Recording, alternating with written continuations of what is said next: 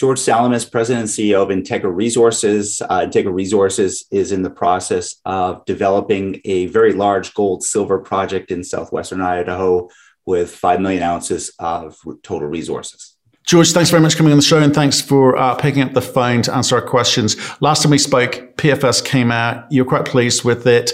Uh, market didn't like it so much. Uh, it looks like you feel you needed to uh, recoup the situation somehow. You seem to have put out some simplified strategy document here. Why have you done that? Matt, so so essentially what happened was we put out a PFS during the peak of inflation, right? The very first study of the year by a pre-development company. We took our licks for it. I felt that a lot of uh, the investing public didn't quite understand, you know, the, the the measure of inflation that occurred in this study, and were confused. And so we took took a. But, that, but George, that's on that's on you, not them, right? That's on us. Correct. That's on us.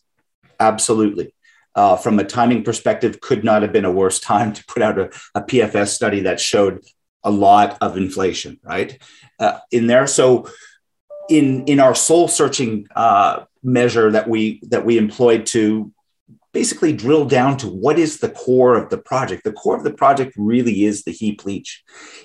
It's the it's the financial engine of the project relative to everything else. It it accounted for three quarters of the net present value of the project in the end of the day.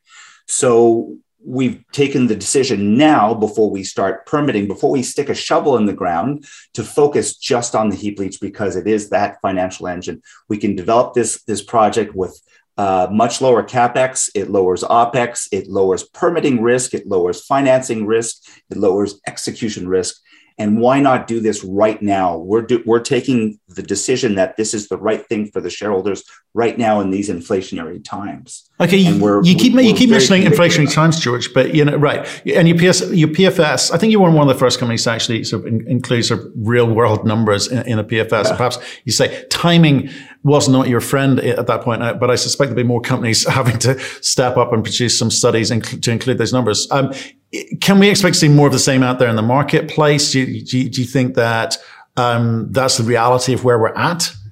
It's the reality of where we're at right now, um, and understand that this isn't a knee-jerk reaction to that. This is this is this is a combination of two things: sort of responding to the inflationary times that we're in, but also targeting a project that's much lower risk from a, a development and execution perspective, financing perspective, just for a myriad of, of reasons. This this more simple project build that will produce about 136,000 ounces a year of gold equivalent is the right thing to do right now. We can always look at mill expansions later on, you know, once the project is up up and running and cash flowing and doing all of those great things. For now, this is the right project to permit and develop um, for Integra and its shareholders. there's no question about that. Well, all the made all the more difficult with the fact that you've been on a, on a slide for the last 12 months, down to 100 million bucks uh, market cap. It's hard to get finance uh, when you're you're showing that kind of trajectory, not without it costing you a lot of money. So, give me some of the numbers. This give me some of the savings. You know, I, I need to believe that this is a better solution and not just another solution. So, so some of the sort of key metrics that we're looking at in terms of numbers. So, as I mentioned earlier, uh, 17% reduction in all-in sustaining costs. That's a pretty su- significant um, drop down to $813 an ounce all-in sustaining. You know, that's that's a great margin. Uh, doesn't matter what gold price that you want to use in your price deck, right? So that provides surety of payback and it reduces uh, the time to pay back. All of those, all of those key things that financiers will look for. Um, one of the, the, the sticker shock factors of the PFS that we put out six or seven weeks ago was the capital, the, the inflation that that crept into the capital. I would love to say that there was something that we could have done about that. I would love to say mea culpa for that inflation. There's nothing we could do about that. So how are we dealing with it? Well, we're chopping off about uh, $235 million from the total capex of the project. So very substantial amount of capital reduction. I think from a financing uh, point of view, that that should add confidence and security of payback to future financing. Okay, so we'll, we'll, talk to me what it looks like. Okay, heap leach, that's the way forward. You can talk about mills and so forth at a later date. I get it, possibly when you're in a, a cash flowing position. Uh, that's a very, very different type of, of financing arrangement for that. So heap leach, the heap leach will deliver you 136,000 ounces a year. So we saying that's correct. Yeah. Okay. That's that's the that's the average production level for for the project as we're proceeding for uh, forward with today.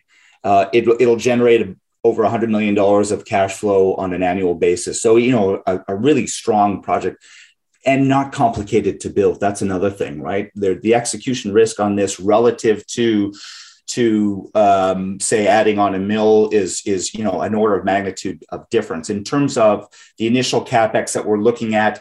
You know, we're, looking at a ten percent reduction for, of initial capex, but sort of a whopping sort of two hundred and twenty five million dollar less uh, sustaining capital to add onto the project you know funds that were originally earmarked to go from the heap leach to build the mill is no longer going to be the case for now right? We can make that decision in the future once once we're up and running once this once we're happily sort of producing a lot of gold and silver and generating a lot of cash flow under the right conditions, we can relook at that sulfide processing optionality. But for now, this is the lower cost project to build. Okay, so let's, let's keep it really simple here. You're going to need how much capex to get the heap leach um, program running? How long is that going to take? Where are you with permits, licensing, etc. In, in, terms of the, the, the, the delays that may uh, occur. I want to know when you get into production. If you're talking 136,000 ounces, uh, I want to know what that ramp up is because the AISC of you know 800 bucks. I mean, wow.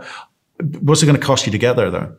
So the the pre-production uh, capex for this project to get us there is two hundred and seventy million dollars, which includes twenty percent contingency. And let's sort of you know bear in mind that the costing for this project was done at what might be the peak of inflation. It, it, you mentioned it earlier, Matt. You know this was done. Uh, this was a project that was costed out in January. I mean, things could not have gotten worse from an inflationary perspective from our point of view, supply chains were squeezed, costs were squeezed. We saw, you know, 65% uh, inflation in things like earthwork, steel, 35%, cement, 30%, things like that. Is it going to get worse? Who knows? I don't know. I can't predict the future. But all I'm saying is we're responding to that with a lower uh, capex scenario that gets us into a really decent range of production in the end of the day to your question regarding permitting, and let's kind of start from scratch because you know this is all about permitting, uh, financing, development, and execution, right? So, from a permitting perspective, relative to what we were contemplating earlier, permitting just a heap leach is far easier. We're talking about less surface acreage of disturbance because we're not talking about big milling operations, big tailings facilities for now.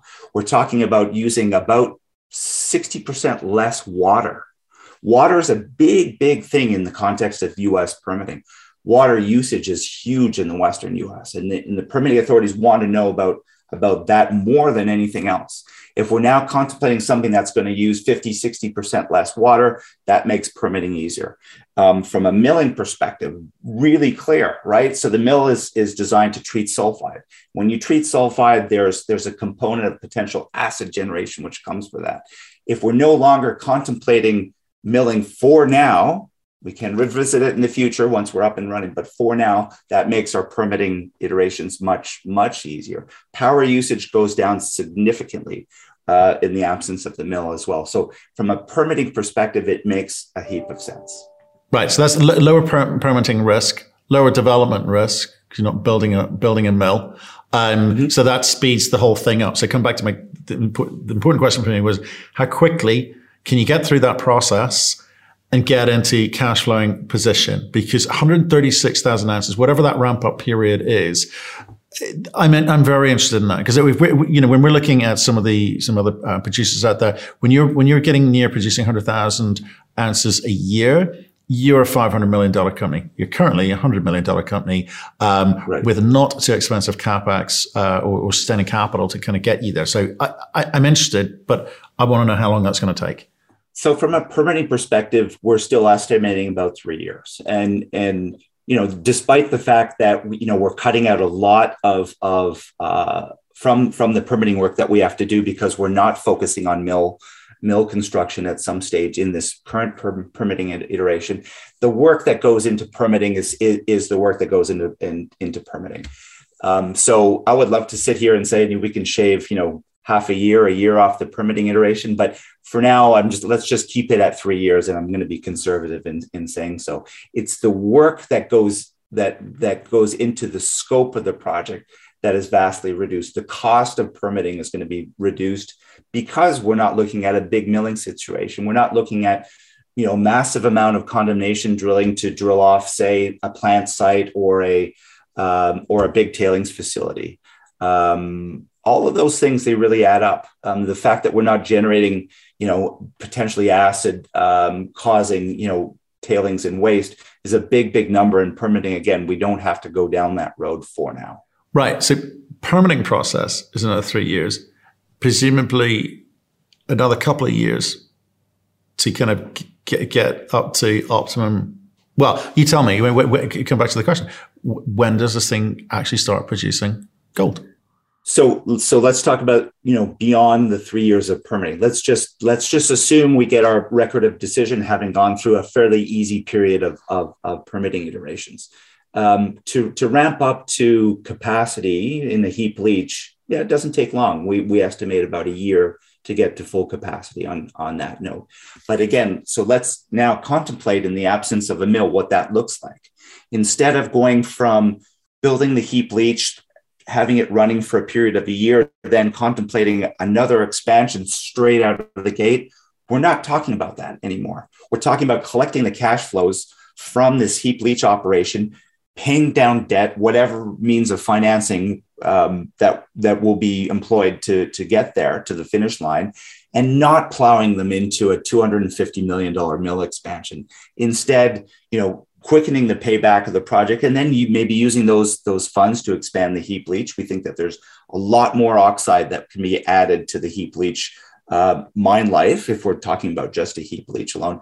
It just adds a whole uh, reduced level of complexity when it comes to financing. If I was a financier, for example, I would say, okay, um, you're building a, a, a, heap leach and you're building a mill within a year. Wow, that's going to extend my payback um, uh, out into the future. Uh, you're, you know, all that free cash flow that you're generating from that heap leach while you're you're plowing it into to a mill. So I'm not I'm not too sure about that.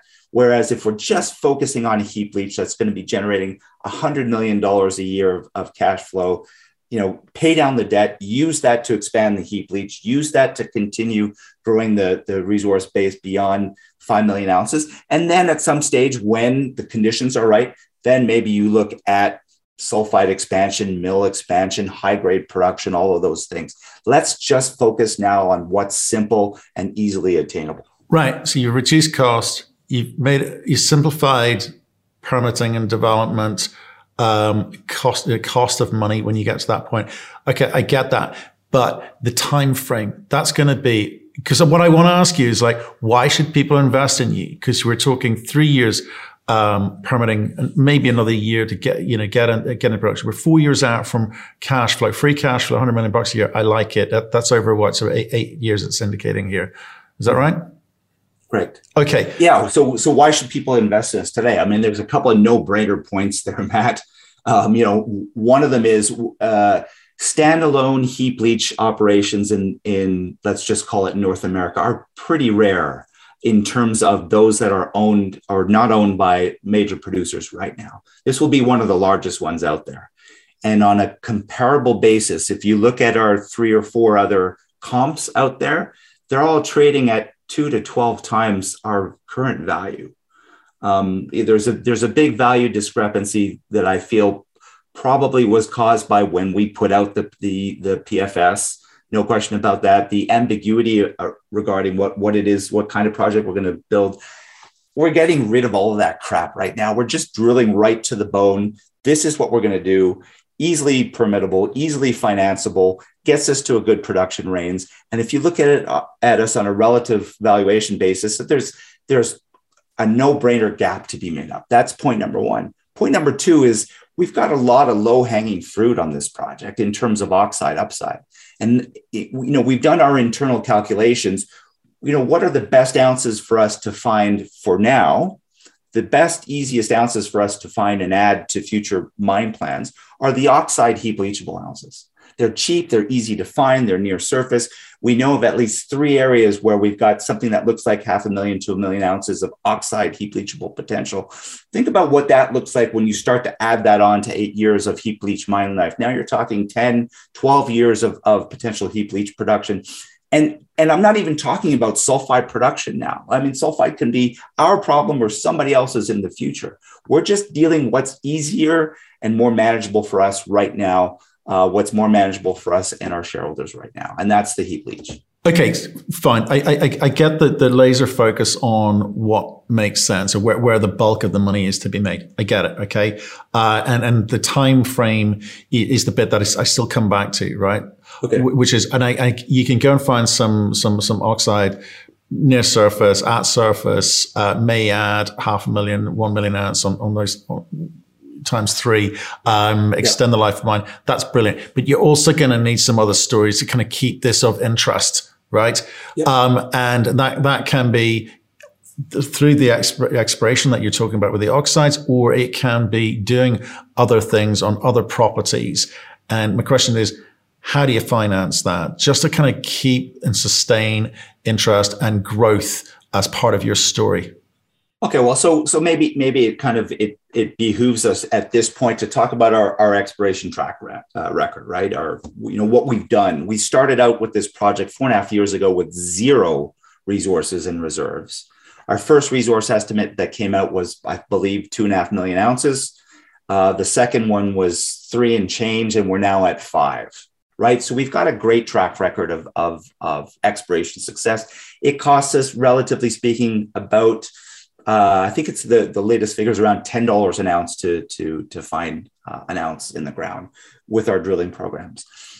Our shareholders know one thing about this project: it's a big, big area, and there's a lot of exploration potential. I mean, Florida Mountain, for example, is a great example. We've been putting out high grade results there um, on a project we believe half million to a million ounces of high grade is easily attainable. It's going to require more drilling, no question about that. But none of that has even figured into any element of any study whatsoever, be it a resource estimate, be it a, an economic study. So there's there's that there's that to wait for as we march ourselves into production.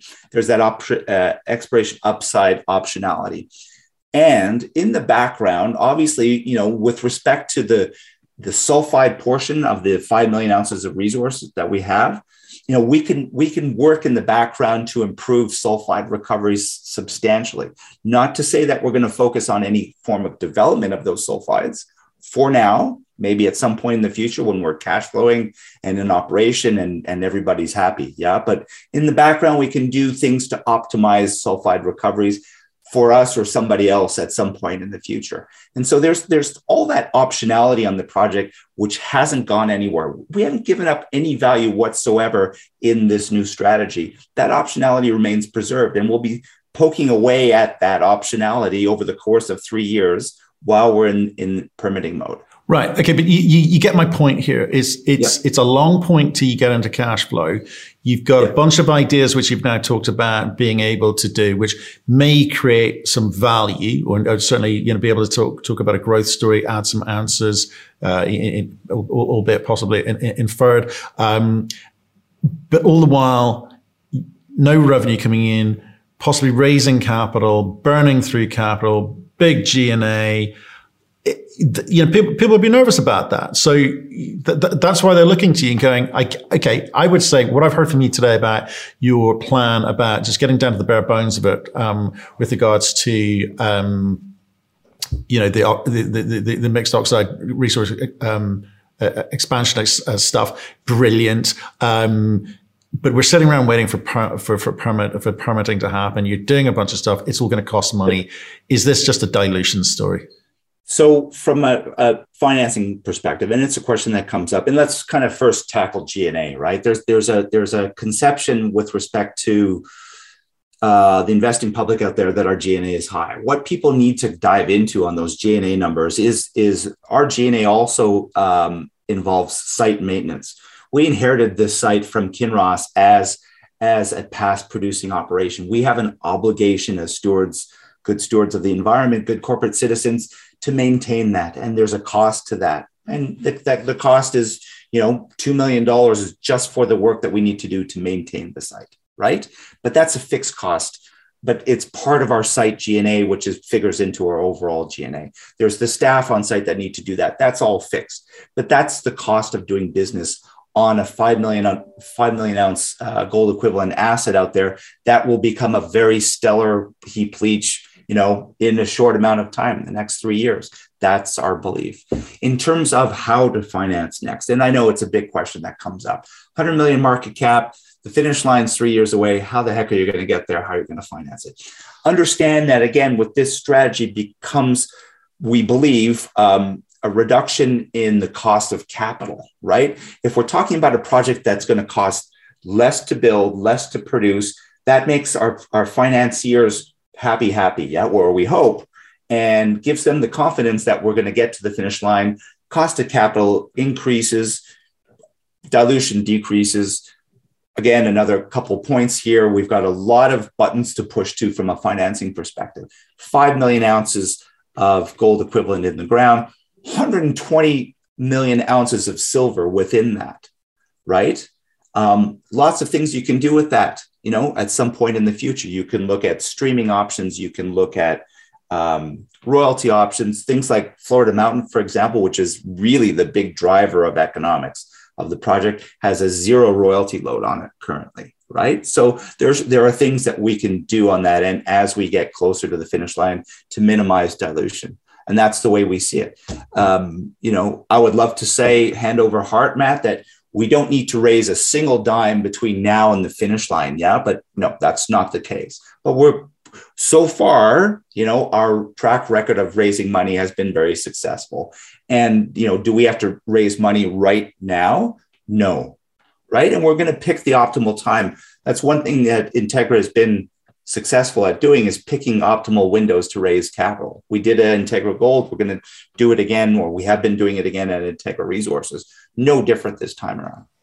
What do you think the thing is that's going to drive the share price back up to a point where you think, okay, this makes sense to raise money at, at, at, these values, or I can achieve a premium to today's price because of what I have done. Is is it this statement of intent today because you know this this is a, a, you know I don't know how firm these numbers are. Um, I, I, don't know. Can, can, you put a marker in the sand and go right? We, we stand behind the numbers we're, which we're putting out to market here. Where, where have these come from precisely? Yeah. So so for the the regarding the firmness of these numbers, they come straight out of a PFS that was delivered you know six seven weeks ago. Uh, a study that was costed in in January at you know the, the the very peak or the summit maybe of inflation and supply train, uh, chain constraints. So you'd have to, you know, expect that these costs are really real. And so we're, you know, in a project where we're talking about 72% less sustaining capital, um, you know, lower uh, pre-production capital to get us to the finish line. Things, things should be easier. That message should be very simple. We're building a simple project here. We're not looking at, at, at kicking a goal straight out of the gate, right? We're going to get there in steps. And that step is the first step is the easiest one in our view. The lowest risk one in our view is to start off with this heap leach. So why didn't you do this for, uh, out of the gate? Why, why, why, did you go for the milling route? What was the benefit well, of that? So, I mean, one, one of the things that we looked at over the course of last year when, you know, inflation wasn't exactly an issue. Um, we were very much of let's stay the course and, and look at the dual scenario of a heap leach plus a mill. It wasn't until the end of last year, early this year, that we we had the holy crap moment. You know, inflation is a thing here and it's real. And how did these costs get to where they are? Well, they're real costs, and it is what it is. Nothing we can do about that. Um, but by that point, we we had gone down so far down the line with this study of showing the combined scenario. We thought, okay, you know, our shareholders will get the optionality of heap leach or heap leach plus mill. Maybe that was ambiguous for shareholders. So today, what we put out is an unequivocal statement. The heap leach is what we're building. It's lower uh, capex, lower opex, easier to permit, easier to finance, all of those things. Our shareholders were saying, show us the direction you're going in, and this is it. Okay. I think I, I yeah, I, I, suspect you took one for the team back in um, you know, b- back in March uh, with with the PFS and, and sort of showing what infl- the actual real world effects of um, inflation is going to do to the mining business. Um, quite a few people who were putting out studies decided not to uh, for, for that reason. But look, like, George, I like, appreciate you coming and being, you know, fairly robust with your response. And I, you know, I think the plan makes a lot of sense, and it certainly will. As with my banking hat on, it makes a lot of sense that you you go you go down this route. Um, I just kind of, you know, I hope the market reacts uh, positively uh, to it as well. And what, what, what, if I if I let you have the fin- finishing word here, how should I know institutions will get it because the numbers stack up. What would you say to retail investors? I think the retail investors uh, will focus on two things. Obviously, hopefully they'll like the the the vastly reduced capex and, and opex that we're talking about. Hopefully they'll get the reduced permitting uh, burdens on us with this with this heap leach standalone strategy. What I really hope that they get and understand is the upside potential uh, and optionality of this project, which is still preserved in this in this scenario. It hasn't gone any away. Um, we haven't lost any value on that on those on the optionality on the exploration upside. It's still there. It's not going anywhere, and we'll continue to make it bigger as as we march through permitting. We're never going to stop exploration. We've got something between 15 and 20,000 meters of exploration planned for this year alone to go after, you know, several areas of what I call low hanging fruit, and we'll continue to to to poke away at Florida Mountain from a high grade perspective. Um, so that none of that is gone. You've got 138,000 ounces a year, 136,000 ounces a year of heap leachable low cost production, and you've got all this exploration upside optionality, which is preserved.